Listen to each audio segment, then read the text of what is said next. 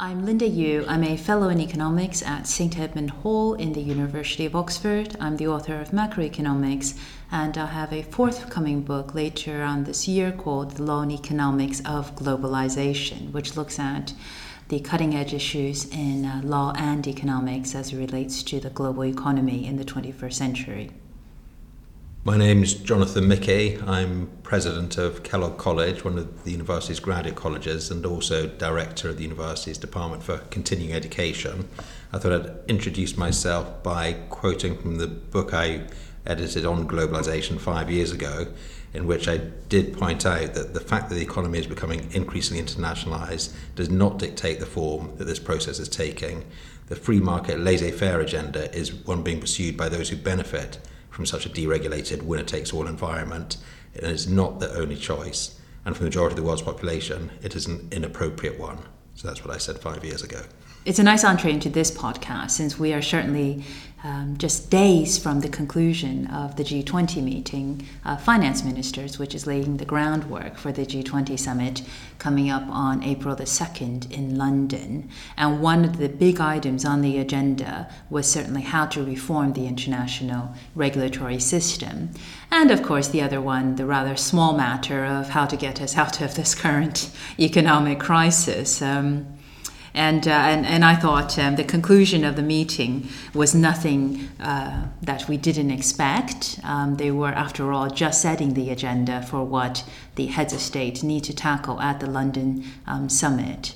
Um, and certainly these two areas about uh, what we must do to get out of the crisis and um, the ways in which we need to think about reforming the international system so we don't get ourselves into this mess again, um, both unsurprisingly ended up on the agenda for um, the next, um, for the big summit coming up. Yes, I mean, I've heard it um, uh, reported the, the meeting of the G20 finance ministers as uh, little sign of life. Uh, I mean, you're right. Maybe maybe more will come out as they uh, prepare for the meeting of the heads of state. I mean, I don't know, Linda, what you saw as the key um, emerging issues uh, from the G20 in terms of what they'll try to achieve. I mean, so far they, they seem to have flagged up the, the need for a more uh, effective international regulator, if you like, but the main proposal seems to be to put more resources into the International Monetary Fund, the IMF. And the problem, of course, with that is that the IMF itself doesn't have a particularly good track record in dealing with global financial problems. And so I don't think that's going to meet with unanimous uh, applause with the whole G20 unless the IMF itself is reformed. Yeah, I think that actually came out as one of the concrete areas they wanted to work on for the agenda because um, there's certainly a huge disagreement across the Atlantic about whether or not we even need uh, more international regulations. The Americans are not very much for this approach, whereas the Europeans see it as a very pressing issue. But they do seem to agree the IMF needs to be bolstered, meaning that its funds to rescue countries have to be increased. The question is who's going to put in the money? And they were looking to countries like China and other emerging economies to do so. But understandably, if you want to increase the funds, the rescue funds of the IMF by asking developing countries to put in hundreds of billions of dollars, they rightly will ask for a bigger stake in dictating how the IMF works. So we have a bit of a chicken and egg problem in that the um, Americans want to increase the IMF to have the capacity of, say, uh, $500 billion, a figure of $750 billion was floated so that countries like the Ukraine, like Pakistan, who get in trouble, can be bailed out. And they're asking for this from China and other emerging economies who say, in turn, um, we don't want to give the money until the IMF is reformed and who the stakeholders are becomes reformed substantially. So at the moment, the United States has over 12% of shares in the IMF, giving it an effective veto over the actions of the IMF. China has around 3% of the stakes of the IMF, meaning it doesn't have a very loud voice. So China is going to want a bigger stake, but that of course means reducing the stake of the current dominant countries in the IMF, and that would be the European Union and the United States. And I think uh, a tricky negotiating point for them will be how do you get past this impasse? Yeah, no, absolutely. I, I think it's uh, nicely illustrates, doesn't the, the changing balance of the world economy over the last 10, 20, 30 years. The fact the IMF still reflects the, the post Second World War settlement, really, when the United States was the dominant world economy and really insisted on having the the main say in, in the IMF and the World Bank. Of course, since then, that situation has changed. It was rather ironic seeing the Chinese Prime Minister quoted recently as, as uh, basically warning America that they'd have to get their uh, economic uh, house in order domestically because China was holding all these uh, American government bonds and uh, China didn't want to see their uh, investments risked. I thought that nicely illustrated the point. So in terms of the IMF, I think that there's two things really. One is you're right, the, the changed balance of, economic power across the world really has to um, be recognised. But of course, the, the IMF has um, had a bad press in the past because of their um, conditionality of, of, of basically uh, requiring governments to cut government spending um, in order to, to uh, qualify for loans, which of course is the exact opposite of uh, what's needed at the moment, um, and ties into another debate, I imagine, which will emerge in the G20 about this, the question about to what extent can the, the leading economies coordinate any uh, fiscal reflation, fiscal stimulus. But um, on the point of regulation and, and the differences between America and, and uh, Europe, well, I, I thought Private Eye um, captured it nicely with, with uh, Gordon Brown's visit over to the States when Gordon Brown was saying to Barack Obama, um, Can you save me? And Barack Obama was saying, No, we can't because um, it's clear that there is a, a difference in attitude to regulation, which is interesting and I think perhaps reflects the fact that uh, America actually, perhaps slightly ironically, has maybe had more regulation in the economy since the Second World War, during the 1950s, 1960s, and so on, um, because they never had much public ownership. You know, in Britain and, and Europe, the, the basic utilities, gas, electricity, telecoms, railways, coal, um, was all in public ownership. Whereas in the United States, because those basic utilities were in private ownership, they had to be regulated. So you always had more regulation in America, and then you, so you've had decades really of, of so-called regulatory capture, where uh, the regulators seem to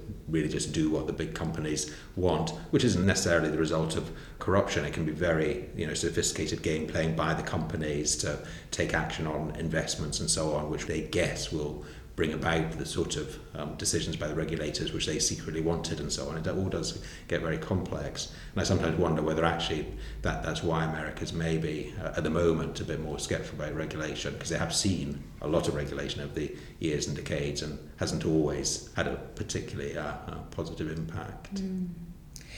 I mean, they, they are, despite America's reservations, I think there is a growing recognition that um, if capital markets move across borders, you have to have some degree of governance over those capital mm-hmm. flows, whether it's an actual regulator or something else. Um, one thing which they did agree on, which, which was to expand the membership of the Financial Stability Forum, the SF um, F, which is within the Bank for International Settlements, which is known as the central bank central bank, because that's really where central bankers gather. But the FSF was set up after the Asian financial crisis in order to set up um, things like uh, capital adequacy ratios for banks um, to try and govern the standards by which capital markets are, are looked at by individual countries. And the membership of this body is now uh, going to include all the members of the G20. And that's certainly an improvement because they've now captured uh, around 90% of the world's um, GDP, and that's a huge improvement over what it was before.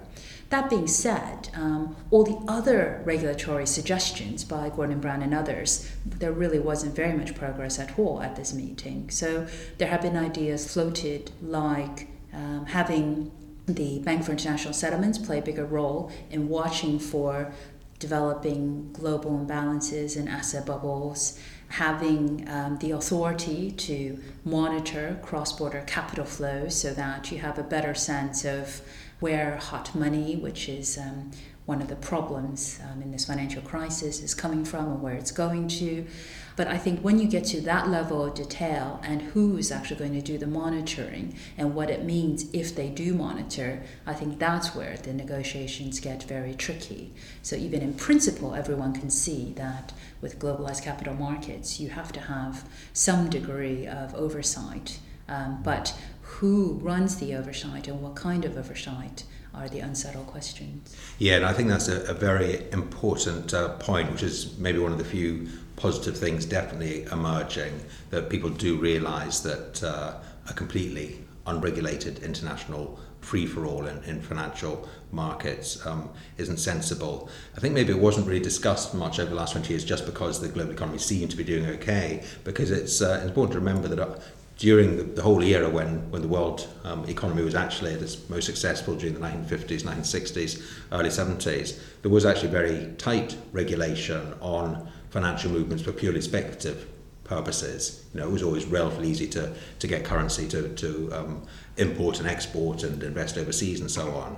But just um, speculative flows, it was difficult to get the, the foreign currency for. And that de- deregulation really only happened in the 1980s. I mean, Britain was the, the first with Margaret Thatcher being elected in 79 and abolished exchange controls immediately, but most of the other European uh, countries, was, it was later in the 1980s. And the assumption at the time uh, which didn't really remember much, was that uh, there would just be a one-off movement. You know, it was like having a dam was holding back the water, and it was just a, a market imperfection, if you like. You removed the dam, everything would le- leaven out, and then again, the uh, one majority of request for foreign currency would be again for exporting, importing, foreign holidays, investing abroad, and so on.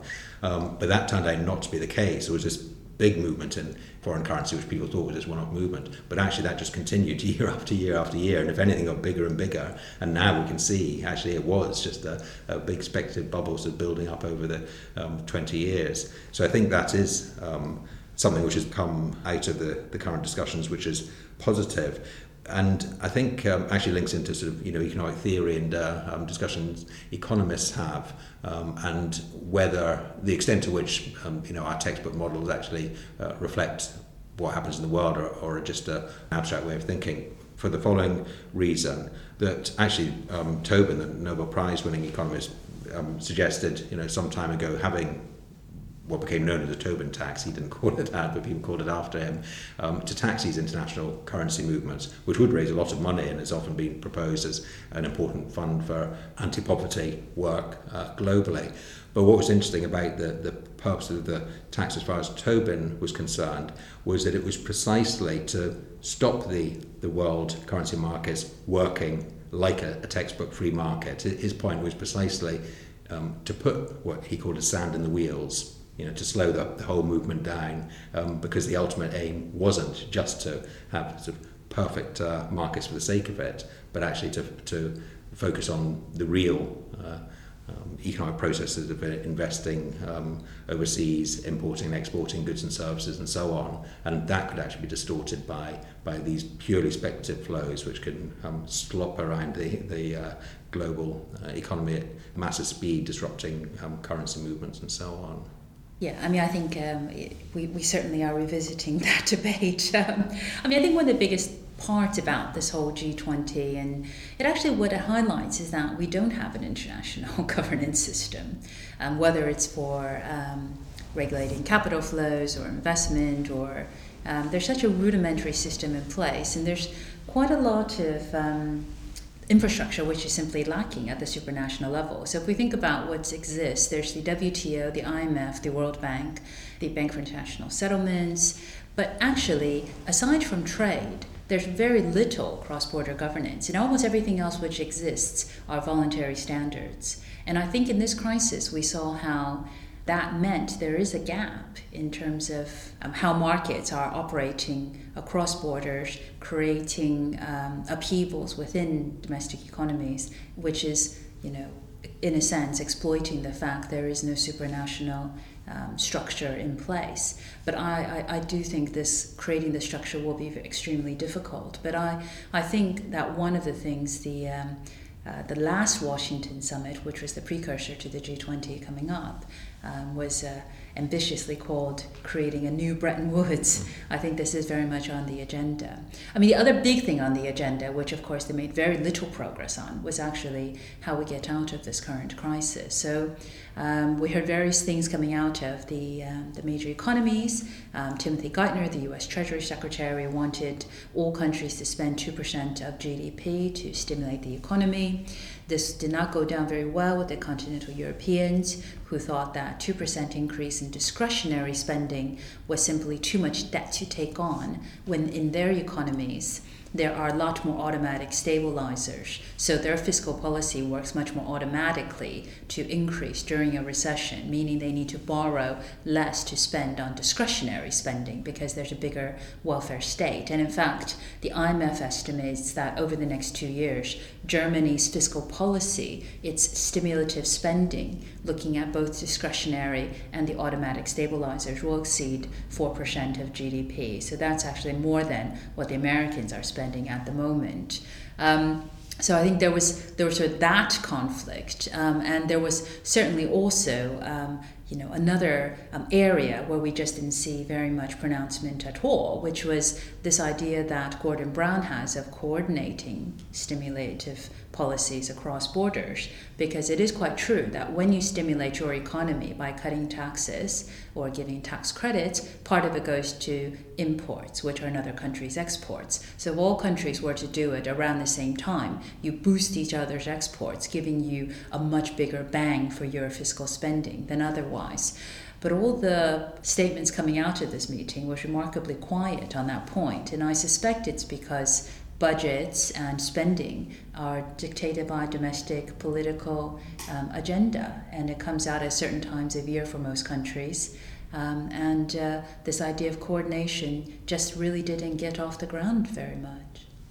Yes, and I, I think your two points are, are, you know, both very important, but, but interlinked, aren't they, in terms of the, the lack of global um, institutions on the one hand and the, the need for coordinated uh, fiscal effort on the, on the other because one thing which might come out of the current discussions uh, in view of the state of the world economy is the importance of both types of uh, institutions and regulations, A, at the global level, which is absolutely necessary, but B, at the nation state level with coordination between um, countries. And I mean, I think both are vital, and it's important to appreciate that and not not allow you know politicians sloppy thinking or anything else get in the way of that and and not allow anyone to, to sort of use one against the other and say well we don't need international regulation because you know governments can um, look after their, their own countries, or the opposite, you know, which has been a danger say, well, we're now in a globalized world, you know, nation states are irrelevant,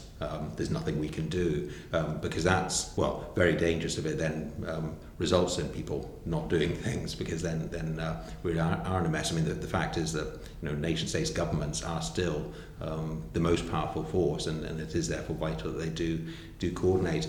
And I mean, yeah, your, your point about the importance of, of um, fiscal policy being coordinated across countries is a very important one and, and actually hasn't been, as far as I've seen, really linked into the debate about um, protectionism, where people seem much more clear on thinking it. Everyone seems clear we mustn't have protectionism as a bad thing, and yet there doesn't seem to be a realization that, in a very real sense, that the fiscal policy your uh, government pursues can have just the same effect can be illustrated either way. So, I mean, the, the reason he came up with Barack Obama is he wanted to expand his economy. And as you say, to be fair to him, if no one else did, then all those dollars would have just gone overseas and, and uh, it would have had uh, no effect. That was the idea of the, you know, some of this uh, public money um, being spent domestically.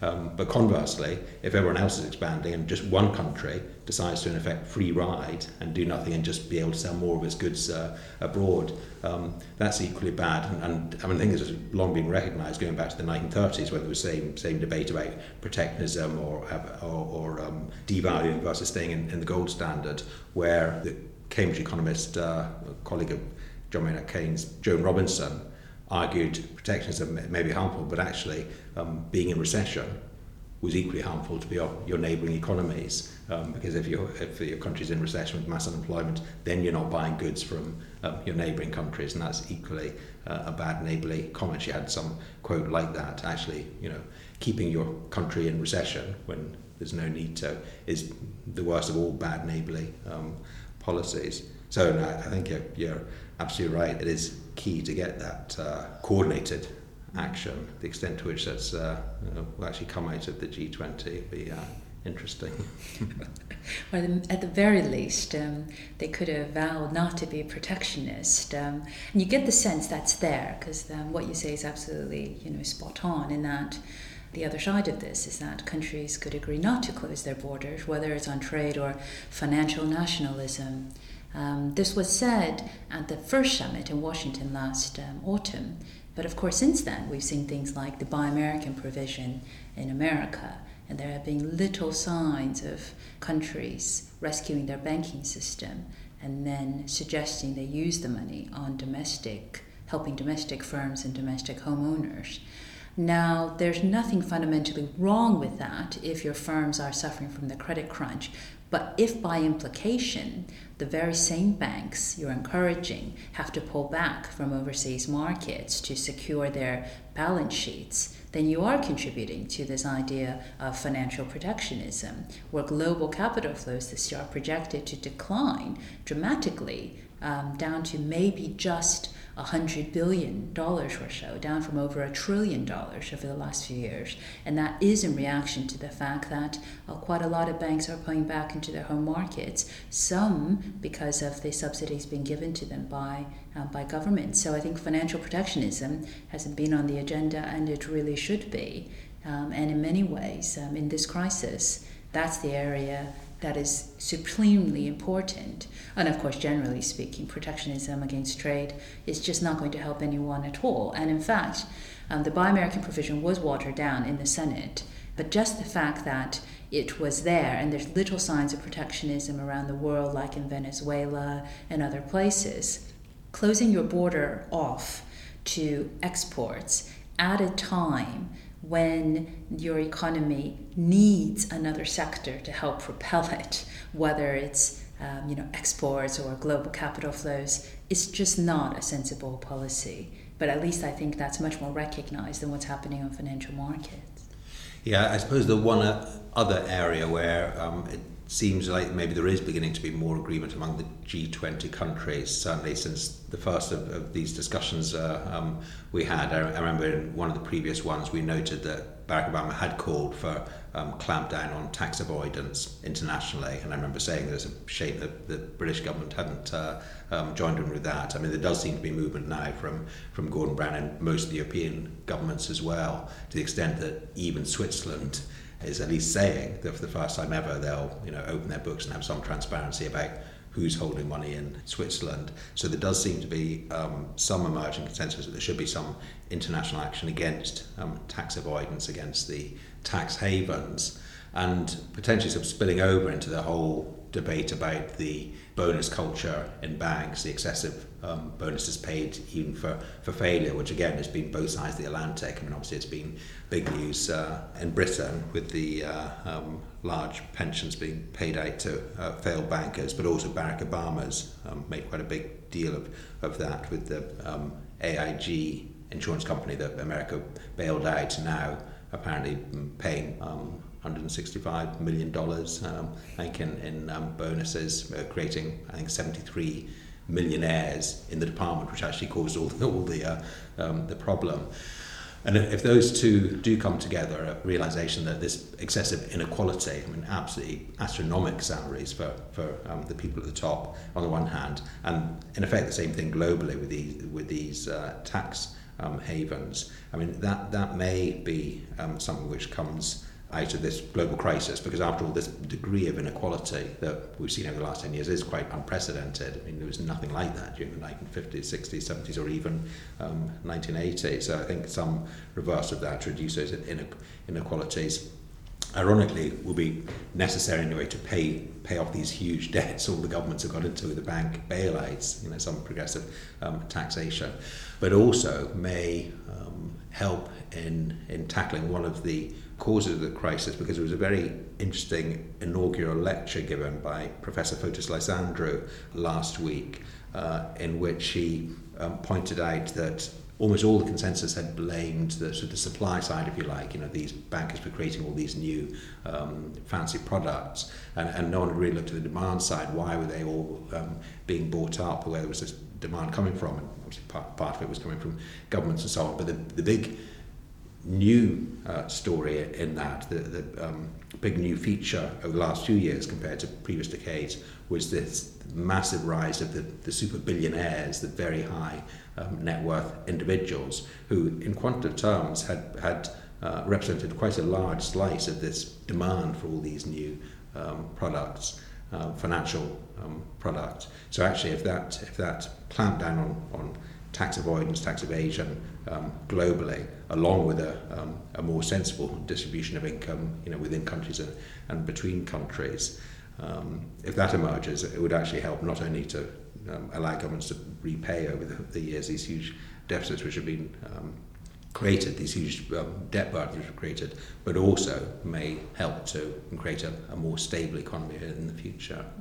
I suppose that's a nice entree into our next podcast, which will look at the UK budget um, as it comes out and uh, assess how we've uh, come along on the recession as well as the uh, the bailout package. And I should hasten to add the reason the budget was moved, allegedly, to come out later on in April was that it could follow the G20 summit. So, a lot of the issues that we cover today are um, viewed to be very important to the British government as it formulates its budget. And I suspect that will be very important for a lot of economies as they look to uh, the global economy as a source of context um, for setting out what they're going to do themselves um, in the next few months and next years. Yeah, the final word I'd, I'd, say is that we should note that Mervyn King, the governor of the Bank of England today, was, was quoted from a speech yesterday of criticising, quotes, casino trading of investment banks, which I think is very important because uh, I, along with a lot of other people, have been criticising the whole casino capitalism model that we've had for the last 10 or 20 years for some time. So it's good to see him coming on board. it's a nice point to end on.